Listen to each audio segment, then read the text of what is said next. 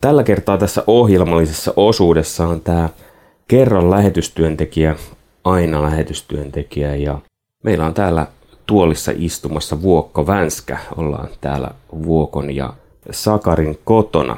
Kiitos kun saadaan olla täällä. Tervetuloa, kiva kun tulit.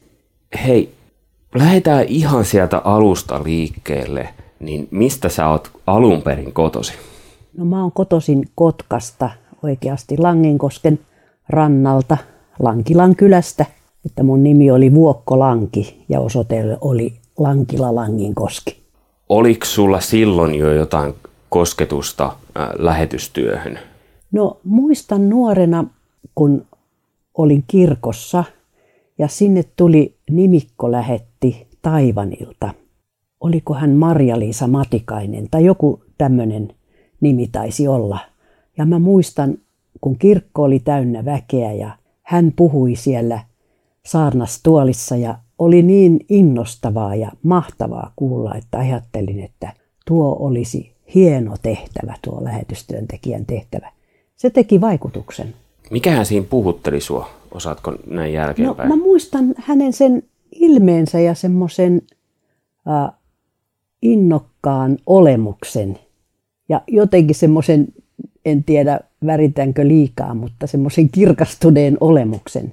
No sitten oli myöskin koulussa taisi käydä joku, joku Afrikan lähetti. Hän oli mies ja hän kertoi hyvin elävästi siitä, miten ihmisten elämä sitten oli muuttunut siitä pakanuudesta, kun he oli tullut kristityiksi, että sekin teki kyllä vaikutuksen. Yksi vaikuttava tekijä on tietysti ollut koti, että mun äiti oli uskova ihminen ja piti pyhäkoulua ja hän oli todella myöskin lähetysihminen. Eli sulle oli myös seurakunta ihan pienestä asti sellainen tuttu paikka ja missä kävit? Joo, kyllä oli, mutta sitten mä siinä nuoruuden aikana rippikoulun jälkeen niin sanotusti tulin uskoon, että kun siinä oli vähän sellainen vaihe välillä, että mitähän tämä usko oikein on, mutta sitten halusin lähteä Jeesusta seuraamaan nuorena. Mitä siinä tapahtui? No jos mä sen pitkästi kerron, niin se on näin, että mulla oli sellainen käsitys, että ihminen pelastuu sillä, että hän ei ole sen pahempi kuin muutkaan ihmiset. Meillä oli uskontotunti koulussa, mä olin keskikoulussa silloin ja opettaja oli sairaana ja sinne tuli sitten opettajaksi Toivo Lemmetyinen, joka oli meidän kirkkoherra. Ja hän tietysti poikkesi siitä opetussuunnitelmasta. Hän sitten kysyi oppilailta, että miten ihminen ää, voi pelastua. Ja minä kun olin innokas ja viittasin, hän tunsi minut ja mun äidin ja ajatteli, tuolta tulee hyvä vastaus tuolta tytöltä. Ja minä sanoin, että kun ei ole sen pahempi kuin muutkaan. Tällä lailla sanoin. No hän ei häkeltynyt, vaan hän sanoi vastakysymyksen, miten sitten Jeesus saattoi sanoa sille ryövärille ristinpuulla, että tänä päivänä sinä olet oleva minun kanssani paratiisissa. Mua hirveästi tietysti nolostutti, että mä olin sanonut väärän vastauksen, mutta se mulle selvitti sen, että ai niin, se ryöväri turvautui Jeesukseen ja sen takia Jeesus sanoi, että hän pelastuu. Siinä oikeasti mulle selvisi tämä asia että ihminen pelastuu, kun turvautuu Jeesukseen. Ihan pakko kysyä tässä välissä sitä, että kuinka paljon huomasit, varsinkin nyt kun peilaa jälkeenpäin, se miten sulle itsellesi avautui uskon asiat terävämmin, niin sitten siellä kun olit Japanissa, että millä tavalla puhuit muille ihmisille? Onko sellaista siltaa niiden välillä? No varmasti, kyllähän tämä on sillä lailla merkittävä asia, että Jeesus on se keskeisin henkilö. Jeesus on se, joka pelastaa. Ja silloin siitä käsin, kun ajattelee uskon elämää tai raamatun opetusta, niin kyllähän se on sellainen kantava asia siellä, punainen lanka siellä taustalla kyllä. Missä kohtaan tullaan sun elämässä siihen, että aloit konkreettisesti miettimään sitä, että lähetystyöhön on lähdettävä?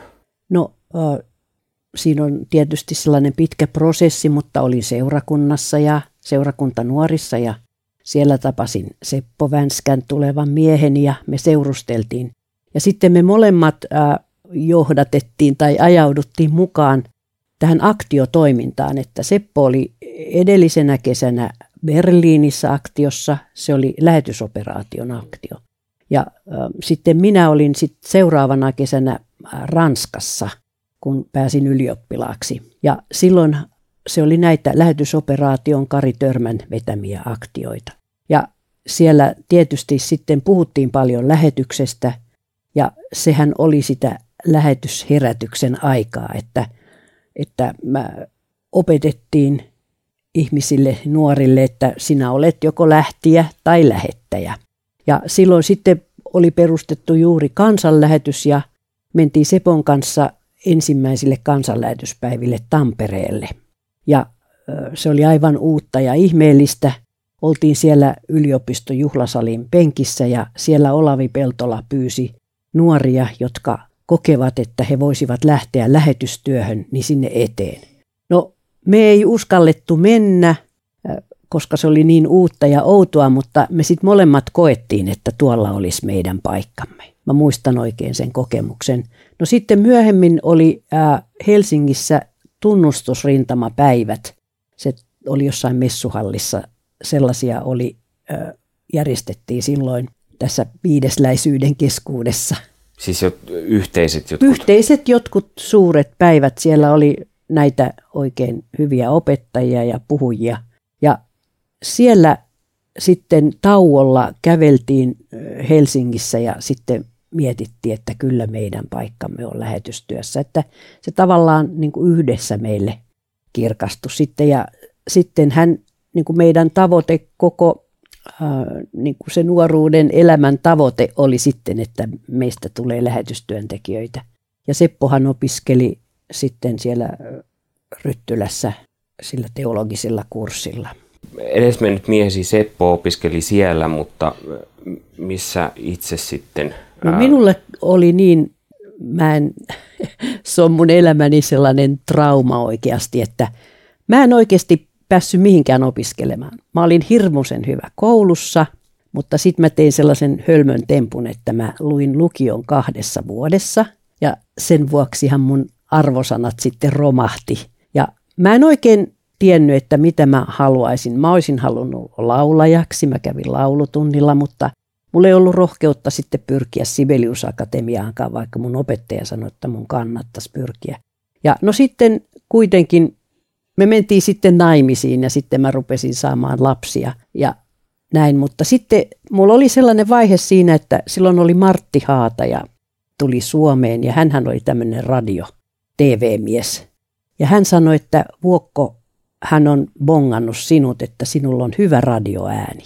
Ja hän pestas minut siihen KRTVn toimittajaksi ja mä tein siellä töitä studiossa ja vaikka mä tekniikasta mitään ymmärtänyt, mutta mä tiesin, että mikä piuha pannaan mihinkin reikään. Ja, ja mä tein radio-ohjelmia Norea radiolle ja sitten myöskin silloin oli näitä lastenkuulokuvia, kuunnelmia raamatusta. Mä organiseerasin kaikki ne ja keksin käsikirjoitukset ja muut, että oli mulla sillä toimittajan ää, taitoja tuli siinä sitten ja tajusin, että se on mukavaa.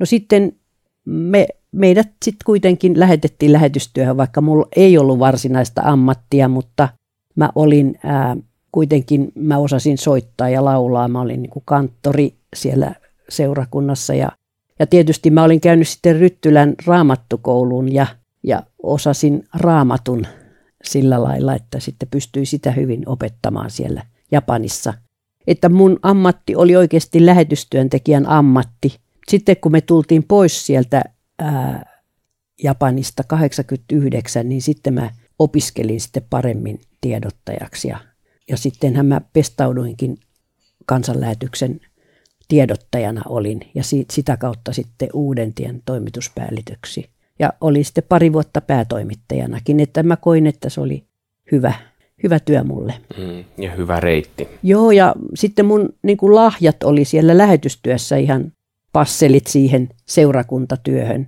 Mä osasin sitä kyllä tehdä. Minä vuonna te lähditte? Me lähdettiin vuonna 1974. Montako lasta teillä silloin oli? Silloin meillä oli kaksi lasta ja sitten Japanissa syntyi kolme lasta. Minkälainen se lähtöprosessi? Oliko se teille helppo, vaikea? No siihen kuulu silloin, se oli aika pitkä, että silloin ei tosta vaan lähetetty, eihän nytkään niin tehdä, mutta koska me oli tähdätty koko se nuoruus siihen, että meistä tulee lähetystyöntekijöitä, niin siihen kuului se, että me oltiin ensin Englannissa kielikoulussa, me oltiin puoli vuotta ainakin siellä. Ja sitten tultiin sieltä, niin sitten piti olla äh, harjo, ei kun sitä ennen oli Sepolla se kahden vuoden piiriharjoittelu piti olla. Eli että hän tutustuu piirin työhön ja kansanlähetyksen työhön ja osaa johtaa seurakuntaa niin sanotusti. Niin me oltiin Kouvolassa kaksi vuotta silloin ja, ja siinä minäkin sit olin työssä mukana kyllä, minkä ehdin sitten silloin synty. Oli ne lapset pieniä silloin. Sitten sen kielikoulun, englannin kielikoulun jälkeen oltiin vielä Ryttylässä puoli vuotta ja sitten lähdettiin sinne Japaniin. Ja siellähän sitten taas kaksi vuotta oltiin kielikoulussa, mistä mä todella suuresti nautin, kun mä pidän kielistä ja on aika hyvä niissä kielissä kyllä. Missä vaiheessa sulle tuli semmoinen kokemus itselle, että hei nyt oikeasti me ollaan lähetystyöntekijöitä? No kyllä se varmaan oli se, kun Kuopiossahan meidät sitten kansanlähetyspäivillä sinä edellisenä kesänä vihittiin lähetystyöntekijöiksi Mä en muista, oliko se silloin sanottiinko sitä, että vihittiin vai siunattiin ää, lähetystyöntekijöiksi. Ja silloin oli sitten Valkaman Sakari ja Pirkko siinä samassa vihittävinä. Mm, eli nykyinen miehesi. Joo, Sakari, joo.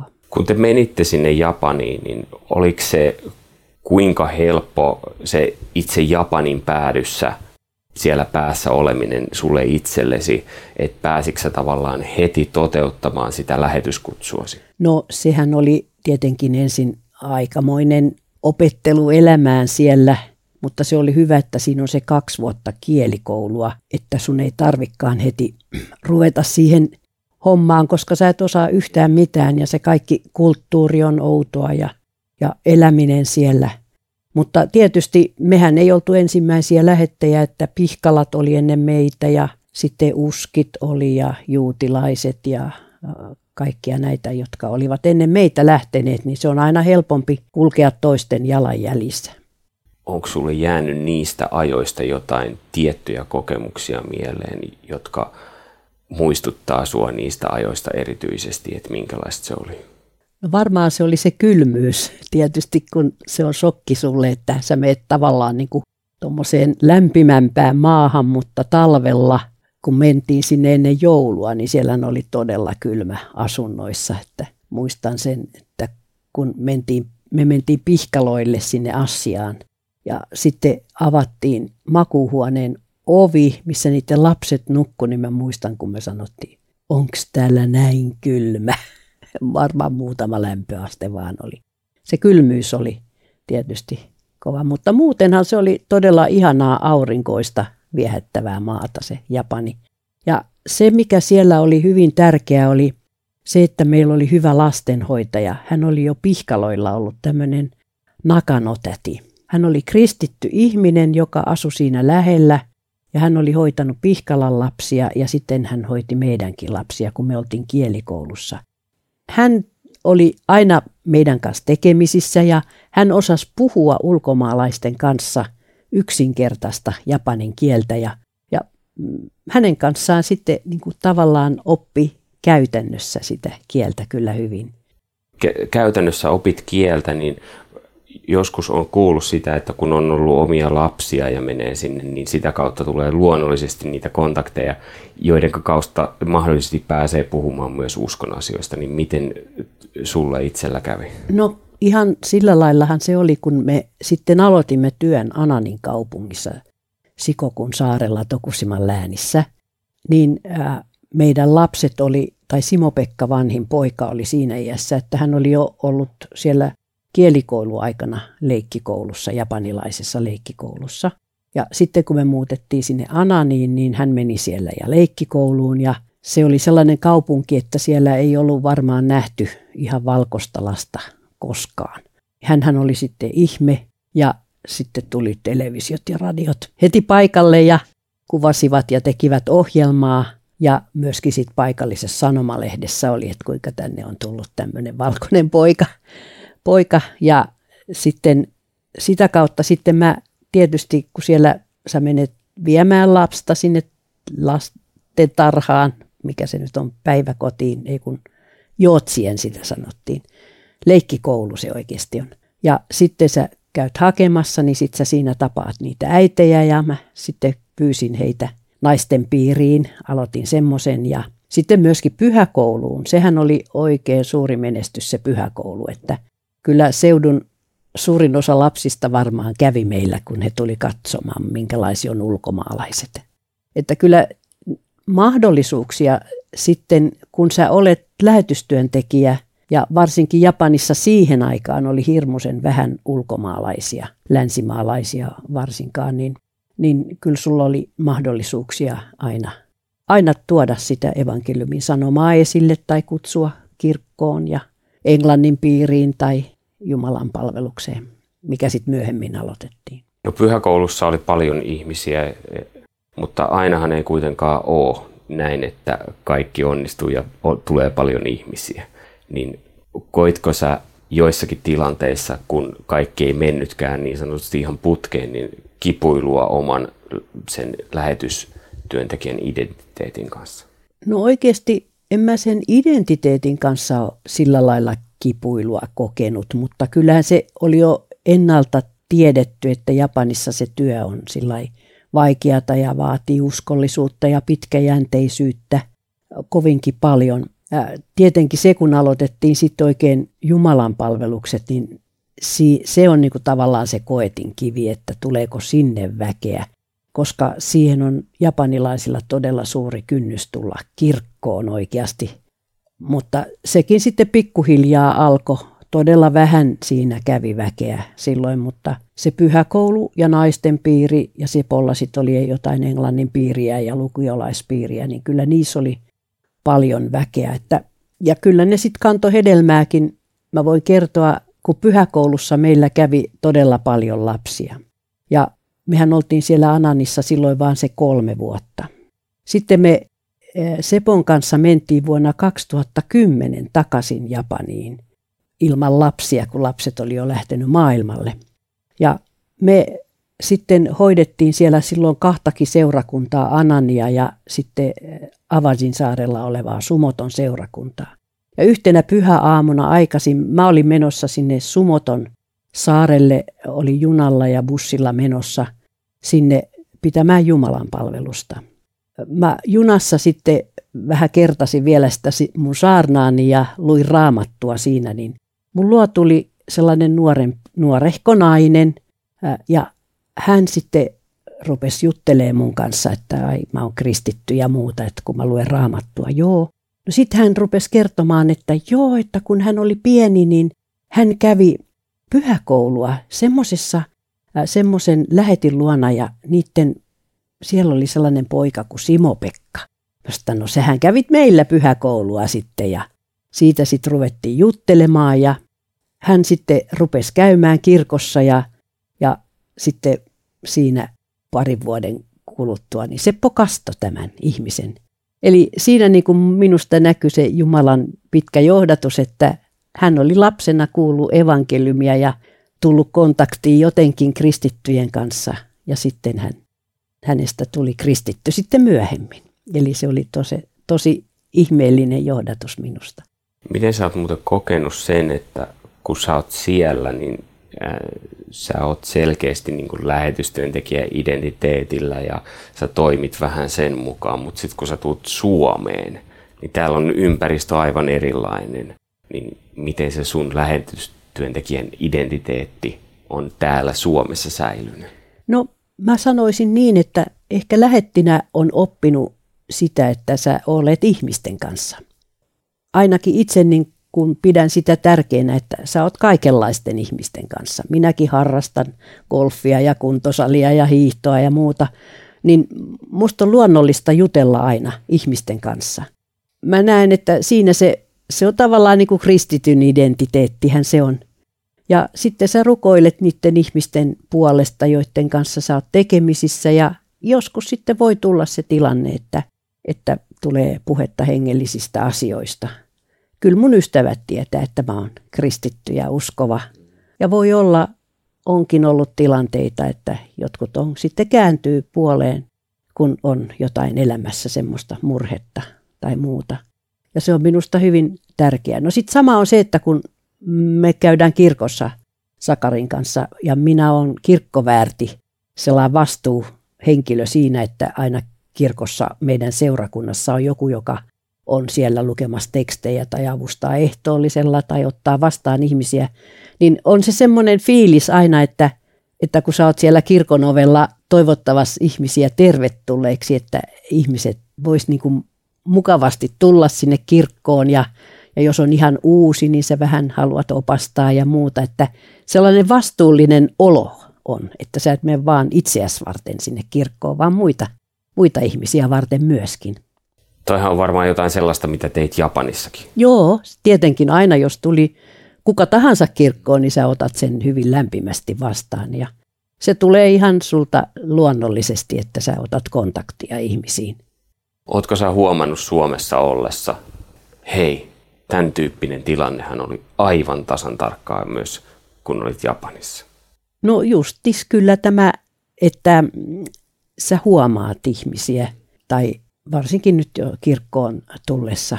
Mutta sitten voisi sanoa, että ehkä Japanissa oli kuitenkin helpompi ruveta puhumaan hengellisistä asioista kuin täällä Suomessa. Ei ole niinkään helppoa.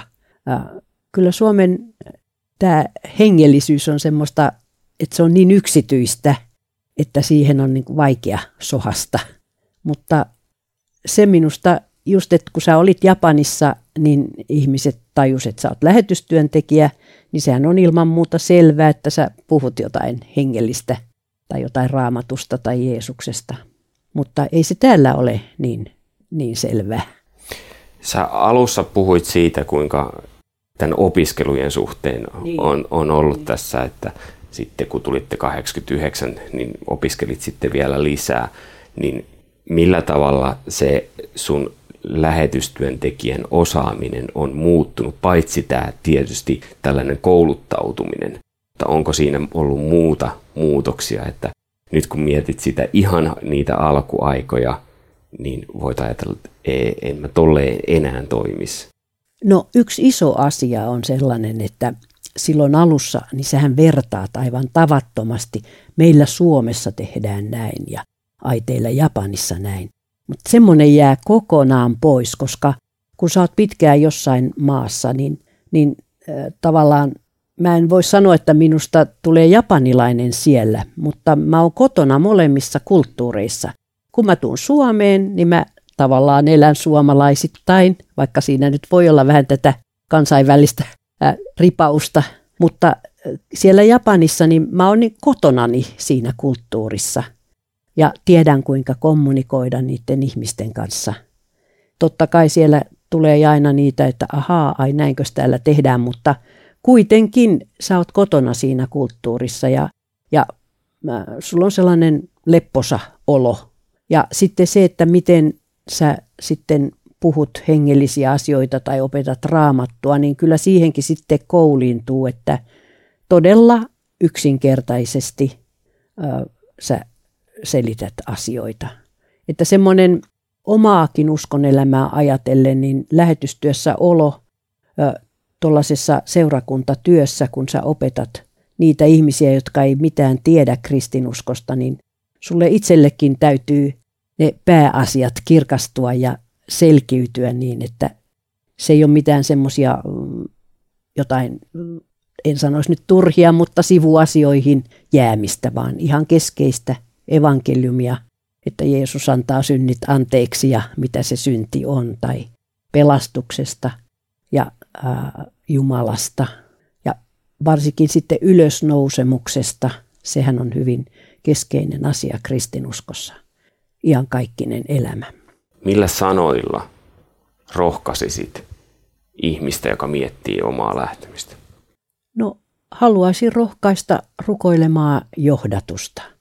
Ja sitä, että sinä olet avoin ja valmis lähtemään ja menemään sinne, minne Jumala johdattaa. Ja ei tarvi olla mitenkään valmis. Sitä itsekin ajatteli silloin, että se Maija-Liisa Matikainen, joka siellä saarnaspöntössä oli, että hän oli joku ihmeellinen olento. Mutta ei, ei tarvi olla mikään ihmeellinen. Olet kristitty, joka haluat seurata Jeesusta, niin Jeesus voi sinut johdattaa myöskin lähetystyöhön ja, ja käyttää niitä lahjoja, joita sinulla on hänen kunniakseen ja hänen seurakuntansa rakentamiseksi. Olitteko te muuten silloin lähdössä aikoina, että nimenomaan Japaniin te haluatte lähteä? No meidät silloin äh, kyllä suunniteltiin Japaniin. Oli siinä yksi vaihe, kun äh, silloin ei vielä ollut tapahtunut tätä kylväjä kansanlähetyskriisiä, niin mä osaan ranskan kieltä jonkin verran. Niin silloin sitten Stig Olof Fänström sanoi, että meidät lähetetään Senegaliin. Silloin se oli meidän niin kuin yksi mahdollinen kenttä myöskin. Mutta sitten Seppokin kävi muutamalla ranskan tunnilla ja kun hän ei oppinut sanomaan, että je suis, je suis, niin joo, ei hän opi sitä ranskan kieltä. Ja Lindgrenithän olivat siellä Japanissa vähän aikaa.